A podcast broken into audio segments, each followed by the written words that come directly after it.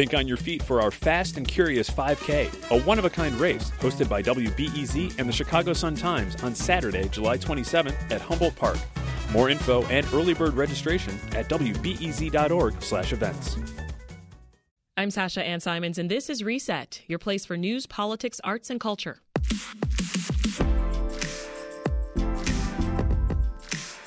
Sports writer and cultural commentator Jemele Hill made headlines back in 2017 when she tweeted that former President Donald Trump was a quote, white supremacist and has surrounded himself with other white supremacists. The tweet made Hill a target for Trump and his followers, but also became the subject of controversy at ESPN, where Hill was a show host. In her new memoir, Uphill, Jemele Hill details that period of her life and her decision to leave the network. The book also traces her childhood in Detroit, tumultuous family ties, and how she found refuge in writing and journalism. She's a writer for The Atlantic and the host of the podcast Jemele Hill is Unbothered. Jemele, you begin your memoir with the subject of therapy. You tease that you, quote, started going to therapy on a dare. Tell us about your thoughts on therapy before you started it yourself and what your feelings are about it now. Uh, well, I actually have very positive uh, thoughts on therapy because there were a number of my friends who were, um, you know, uh, undergoing therapy, and they all had really positive experiences. They all talked about how much it really helped them, and then, um, you know, I, I, always thought that it was it was something where I was impressed with the fact that, uh, you know, in our community, um, as in the Black community in particular, like it, it, it really has changed um, in terms of the conversation. So now I think people feel much more open about it. Yeah. And so, you know, I was, I didn't have any stigmas that I felt about going to therapy. Yeah. I haven't written a book, Jemele, or I have certainly haven't written a memoir, but I, I know that the process involves a lot of conversations, right? A lot of conversations with people in your life. And uh, you talked extensively with your mom, who you haven't always had the greatest relationship with because of her drug addiction. Do you feel in some ways that you've only just learned your mother's story? In some ways, yes. I mean, I knew a lot about it because my mother was very open about um, some of her problems, and I also had to live through it. So I experienced it right alongside with her. So it, I was not um, really a spectator. I, you know, I had to navigate around the the abuse. So mm-hmm. there were definitely uh, experiences I could speak to personally, which I wrote about in the memoir. But I think um, the things that I didn't know, and maybe even uh, have more insight into some of the decisions she made, and for that matter, you know, why um, she was uh, self medicating. I think those were things um, that I kind of learned um, you know, years ago. But I think as we've had more conversations, and especially for uh, this memoir, that they're even more. It just brings it more into focus for me. Speaking of learning, what what did you learn about forgiveness from this process? Well, I think for uh, you to forgive somebody, one, they have to be accountable and acknowledge their mistakes. And you know, the thing about my mother, she's always always done that. Yeah. So I think it made the forgiveness much easier. And I forgave her years ago. And I think now, um, even as there's some things, um, not obviously having to do with, with any drug substances, there's some things I think psychologically she still struggles with. And it allows me to give her grace um, or even more grace in those moments because I know so much more about her complete story. Yeah. Well, you know, her story involves a difficult relationship with her mother, your your grandmother because your mother experienced sexual abuse from her uncle, your grandmother's brother. So uh, I'm curious your thoughts then on generational trauma and whether that was sort of front of mind as you wrote this book. Oh, it was, you know, kind of a, a one of the reasons why I wrote about it is that not only me, I think a lot of people come from families where there's some very complex and difficult dynamics and you become more aware as you grow older of how that trauma is passed down. Mm-hmm. And so, uh, even the way you may parent, you know, if if you have kids, is that you know my grandmother was per- parented a certain way. She passed that down, and you know, um, even from my mother, from my grandmother to me, you know, there's a through line there. Yeah. So, you know, it's a lot of work to break that trauma because that one requires transparency and it requires being open about what the problems are. And in a lot of family dynamics, there's a real hesitancy to do that. Mm-hmm. And I think, um, especially sometimes in, in, the Black community, this is not, you know, this is not necessarily a, uh, um, a tried and true for everybody. But what I will say, there's this sort of mentality of what happens in this house stays in this house. Yeah, where and, where does the hesitancy come from? You think that you you talked well, about? Well, I, I, think the hesitancy is the fact that you know we've lived a history of, of being a vulnerable people, vulnerable based off some institutional factors, vulnerable to racism, to you know um, uh, different kinds of terrors, and those terrors that we have to deal with in the outside world make their way into our own families in terms of how we deal with trauma, and so um, I think that's a big part of it. Um, and most of us are conditioned to believe vulnerability is harmful, just in the sense of if you allow people to understand what your weaknesses are, what um, your your vulnerabilities are, then that is going to make you more susceptible to being mm-hmm. taken advantage of. And some of it is is shame. It's just flat out shame. Um, in that you know you you want a better life for every generation of your family, and when these problems arise, rather than sometimes deal with them, people find it much easier to just sweep them under the rug yeah. or don't talk about it or work around it without really addressing it. Well, I remember months ago when um, when the Dobbs ruling came down over the summer, you teased that your forthcoming memoir was going to include your abortion story. I appreciate you being so open and, and so vulnerable in sharing that. Yeah, I mean, I, I felt like, eh, you know, there's been certain conversations around um, reproductive rights and around abortion. And what I wanted to do is uh, share my story because I think people have it in their mind who deserves to have abortion uh, access and who doesn't. And sometimes those um, perceptions are really based off stereotypes. You know, here I was a woman in my mid 20s who felt like she had a pretty um, solid career plan ahead of her, and I didn't want any kids. And um, so I, you know, made the choice I felt like was best for me. And I know um, that people don't really think of uh, abortion as like something that maybe touches a, a, lot of people's you know families or you know a lot of women that they know but i guarantee that most people um, know someone who has either had an abortion or paid for one. You are very careful though about not naming the other party. Walk us through that decision well because i wasn't really sure if they had ever disclosed that. And so I didn't want to rob them of the ability to tell their own story. You know, that's not my business to tell. And so I thought that I could still tell my portion of the story effectively without having to involve him. Yeah. Well, let's talk about your journey to to journalism, Jemele. In some ways, I feel like it was classic, right? You started out as an intern at the Detroit Free Press. You worked at a mid-sized paper in in Raleigh.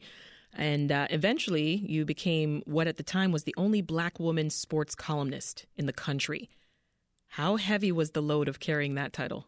It's pretty heavy because and it's just hard to avoid feeling as if, um, well, one, understanding the scrutiny you're under because I was the only black female sports columnist in the country and at a daily newspaper. And then the other part of it is knowing that, and unfortunately, this is still the case, and I, I don't think it's just something that's germane to the newspaper industry. But whenever you're the first, the only one of those sort of solid, uh, you know, like really um, uh, um, solitary kind of positions, that means that you know innately that everybody is going to judge how you perform and use that to cast a wider judgment on everybody you represent. So if I don't do well in that job or um, you know, if I struggle, then that means that Black women inherently don't deserve to have that position. And so that's something I was very aware of. And when you're young and you're mm-hmm. trying to grow into your own voice, that's a hard responsibility to bear just because you're going to make mistakes and you don't have it all figured out. And you're going to have to, you know, really uh, maybe go through some growing pains until you do find your voice and you do get your rhythm. But as you're doing that, are you going to get grace. And a lot of times that's not the case because, you know, people are looking for a reason to prove you don't belong. Right. Truer words have not been spoken. I, I want to read a little section of your book here.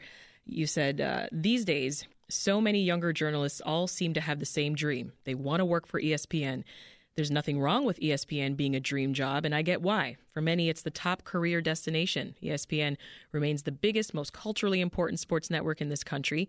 ESPN is oxygen for most sports fans. What fool wouldn't want to work at ESPN? Me. I'm that fool. so, what convinced you to ultimately interview and take a job there? Well, I also had to look at where the newspaper industry was at the time. Um, you know, it, and it, it, feels crazy to say this just because I see where the industry is right now. Um, but back then, you know, people were um, looking at uh, ESPN and wondering, or not ESPN, but lo- looking around in newspapers, and you had a sliding profit margin. You had, um, you know, less advertising. There was just a really big growth change happening in the industry. And so I looked at ESPN as an opportunity because, you know, they were growing, they were investing. This is a behemoth of a television network. Right. They had money to spend. So it wasn't really about the prestige of being at ESPN. It was more or less about, from a career standpoint, it just made way too much sense. You've got a distinctive voice in your writing and your TV work and your podcasting. But as a black woman myself, I do know that that's not always welcomed. It's a lot of what you just touched on a moment ago. How did you originally discover that voice, though, Jemele?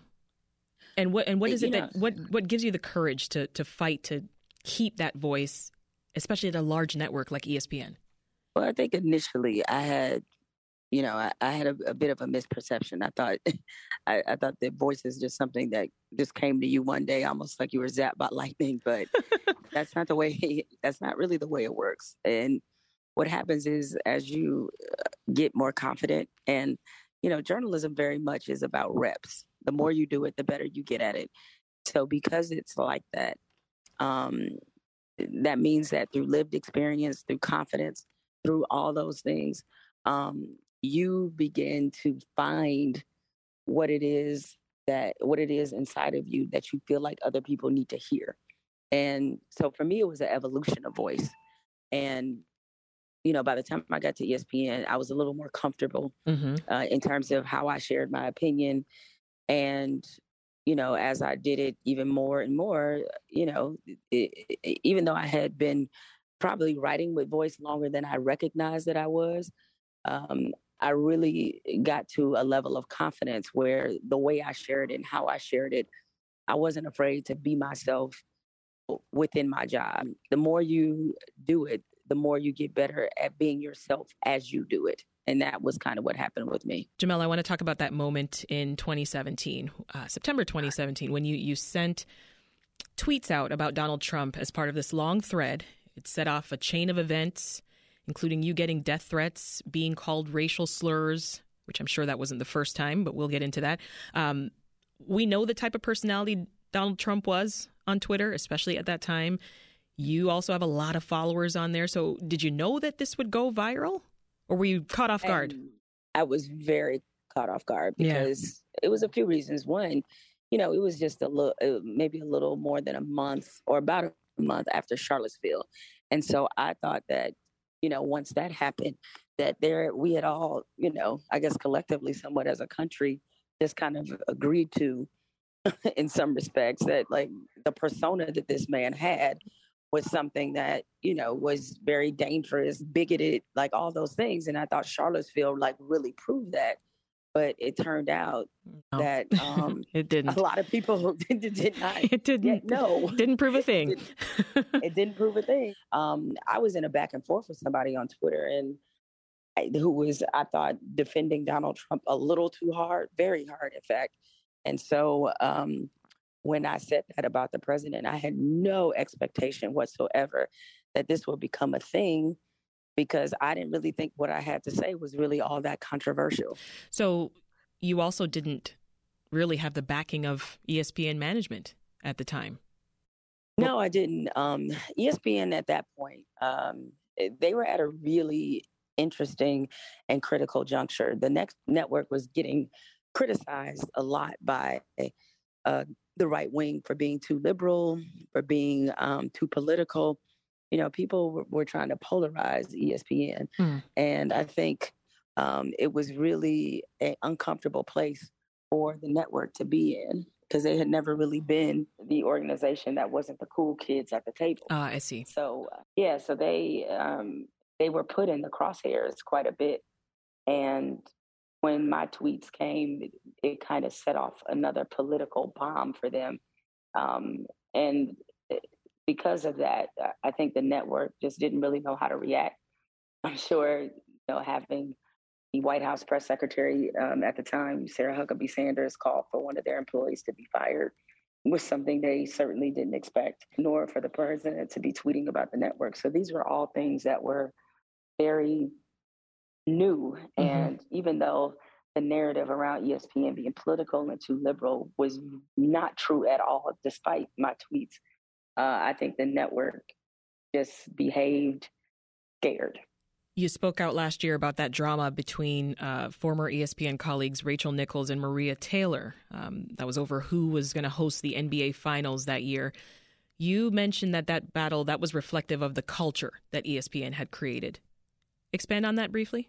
This is what I mean by that: is that ESPN, I think they at times can be very reactionary to things, and and especially and be as big as they are, they can be particularly sensitive to criticism and you know, 2020, if we all go back, that was a time where many conversations were being had about race and, um, you know, racism and representation and diversity and inclusion in the wake of Breonna Taylor and George Floyd and Ahmaud Arbery. A lot of companies were being called to the carpet for how they were, um, you know, doing with these very serious issues. And so ESPN, I, I think they, um, they made a reactionary decision um, and it had such a tremendous ripple effect. I mean the culture and inside of espn can be kind of ruthless. I mean this is a this is one of or not one of this is the leading sports media network in the in america.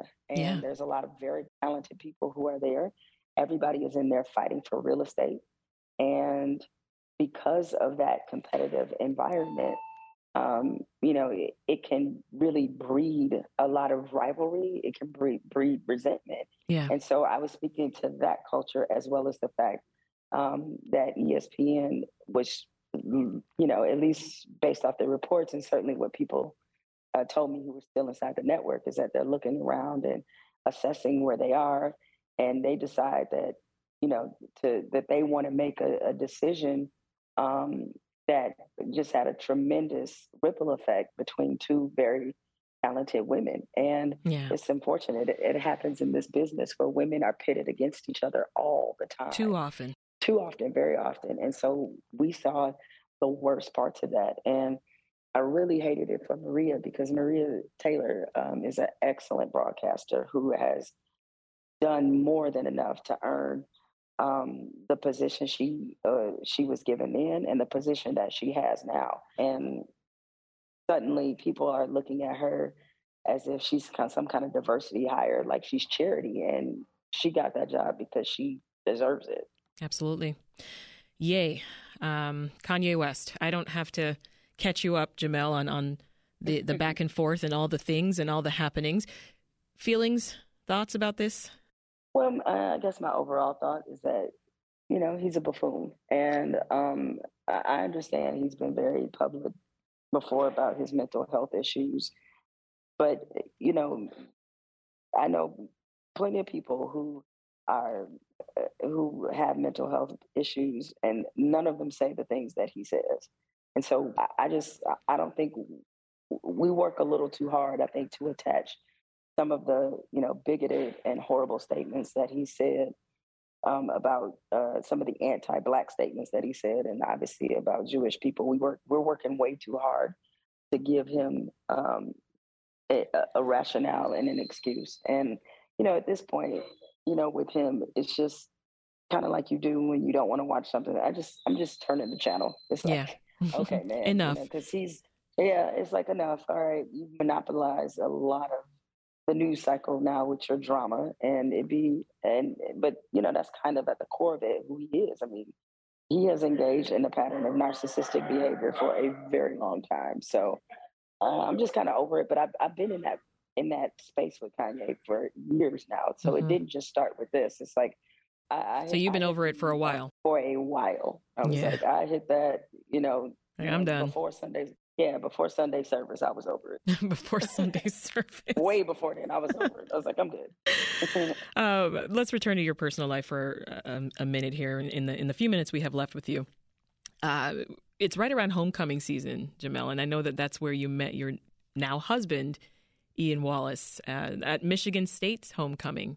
So, is this time of year special for you too? you know, that's such a good question because um, in a time when we just went to homecoming for the first time since we met uh, a couple weeks ago. Oh, really? We, had been, we had not been since we met in 2014. So it was, uh, you know, I, I, used to have the joke that I guess I got what I came for and haven't been back. right, exactly. when, I, when I when I met him, but yeah, it was great to go back and um, relive things and just be in that environment again. And uh, a lot of people hadn't seen it since we got married. So it was just fun to be back on campus. And more importantly, I'm glad we won the game. yes, MSU won. Um, you know, you're inspiring too. You got married for the first time in your 40s, Jemele. Mm-hmm. Why do you think yeah. waiting longer to get married has become the norm now? I think, uh, you know, it's about station in life. And I mean that both from a uh, mentally and physically um, because uh, mentally, physically, and financially, I should say. Uh, you know, I think I got married when I was my best self, and um, that's not to say I didn't have more improvement to do or more growth, but I was just really stable in a lot of areas, and I met someone who was basically at the same level. You know, we both homeowners, we both had thriving careers. Um, and we both were willing to put in the work to make things work. And so even though when we first started um, dating, neither one of us came into it with the idea that we're going to be married. Um, the fact of the matter is, uh, we, um, you know, it, it, I guess it, it, it kind of chose us. And so soon after we're dating, I love that. More serious, like, yeah, it's like, hey, you know what? This could actually work. I like you. Um, long term. I like you yeah, around for like a long time. Yeah, exactly. Well, you know, I'm putting together a panel of, of black women uh, to come on Reset very soon. We're going to talk about our very often complicated relationship with our hair, right? After that recent news, the study that's linking relaxers to uterine cancer. You, Jemele, you've been such a force all these years, rocking those beautiful signature braids. I know you've got like a platinum blonde going right now that I'm just loving. Mm-hmm. Why did you make that choice? I'm so curious. And, and what do you think about the current discourse? Around natural hair? So, uh, so um, I went blonde. Uh, this is a process that started in the in the pandemic. My braider, I give her all the credit. Maritha, shout out to Braid Your Way in Inglewood. Yes, she, she, told me she thought a lighter color would really uh, accentuate my features. She was like, a lighter color would be great, and tried a couple lighter colors. They all look great, and then I just progressively started getting lighter and lighter and lighter. And then I was like, I love it. it yeah, I was like, oh, I was like, oh, you know, why not? Let's just go um, blonde and platinum. And, and so, you know, I did. And I guess um, I've always looked at, you know, our hair, at Black women's hair, as being something that's uh, intensely personal for us. And also, um, it's in many ways how we express ourselves. And, um, you know, now that we are, we are having, uh, you know, so many great conversations around natural hair, just in terms of the acceptance of it has yeah. changed so much since, you know, when I was, you know, first in the mode of like doing my hair and getting my hair done. Like I think about what the conversations look like then, where everybody, you know, treated you like a leper if you didn't have a relaxer versus right now. And yeah. it's markedly different. I mean, I never would have thought like I haven't had a relaxer in probably 12 years. Yeah, I was like, I never would have ever guessed when I first started getting yeah. relaxers and and and straightening my hair. I never would have guessed that that was coming. But I think now that um, you know you have um, things like the the Crown Act and like there just seems to be a collective community um, absolutely um, protectiveness around our hair. Great book, Jemele. Jemele Hill, writer for The Atlantic and host of the podcast Jemele Hill is Unbothered. The new memoir is called Uphill and it's out right now. You won't be disappointed. Thank you so much, Jemele. Thank you. Appreciate the conversation. This episode of Reset was produced by me and Andrew Merriweather, and it was mixed by Ethan Schwab. If you want more interviews with fascinating people in Chicago and beyond, consider subscribing to our podcast. And when you do, give us a rating. It helps more listeners find us and shows you support the work we do. That's all for Reset. I'm Sasha Ann Simons. We'll see you tomorrow.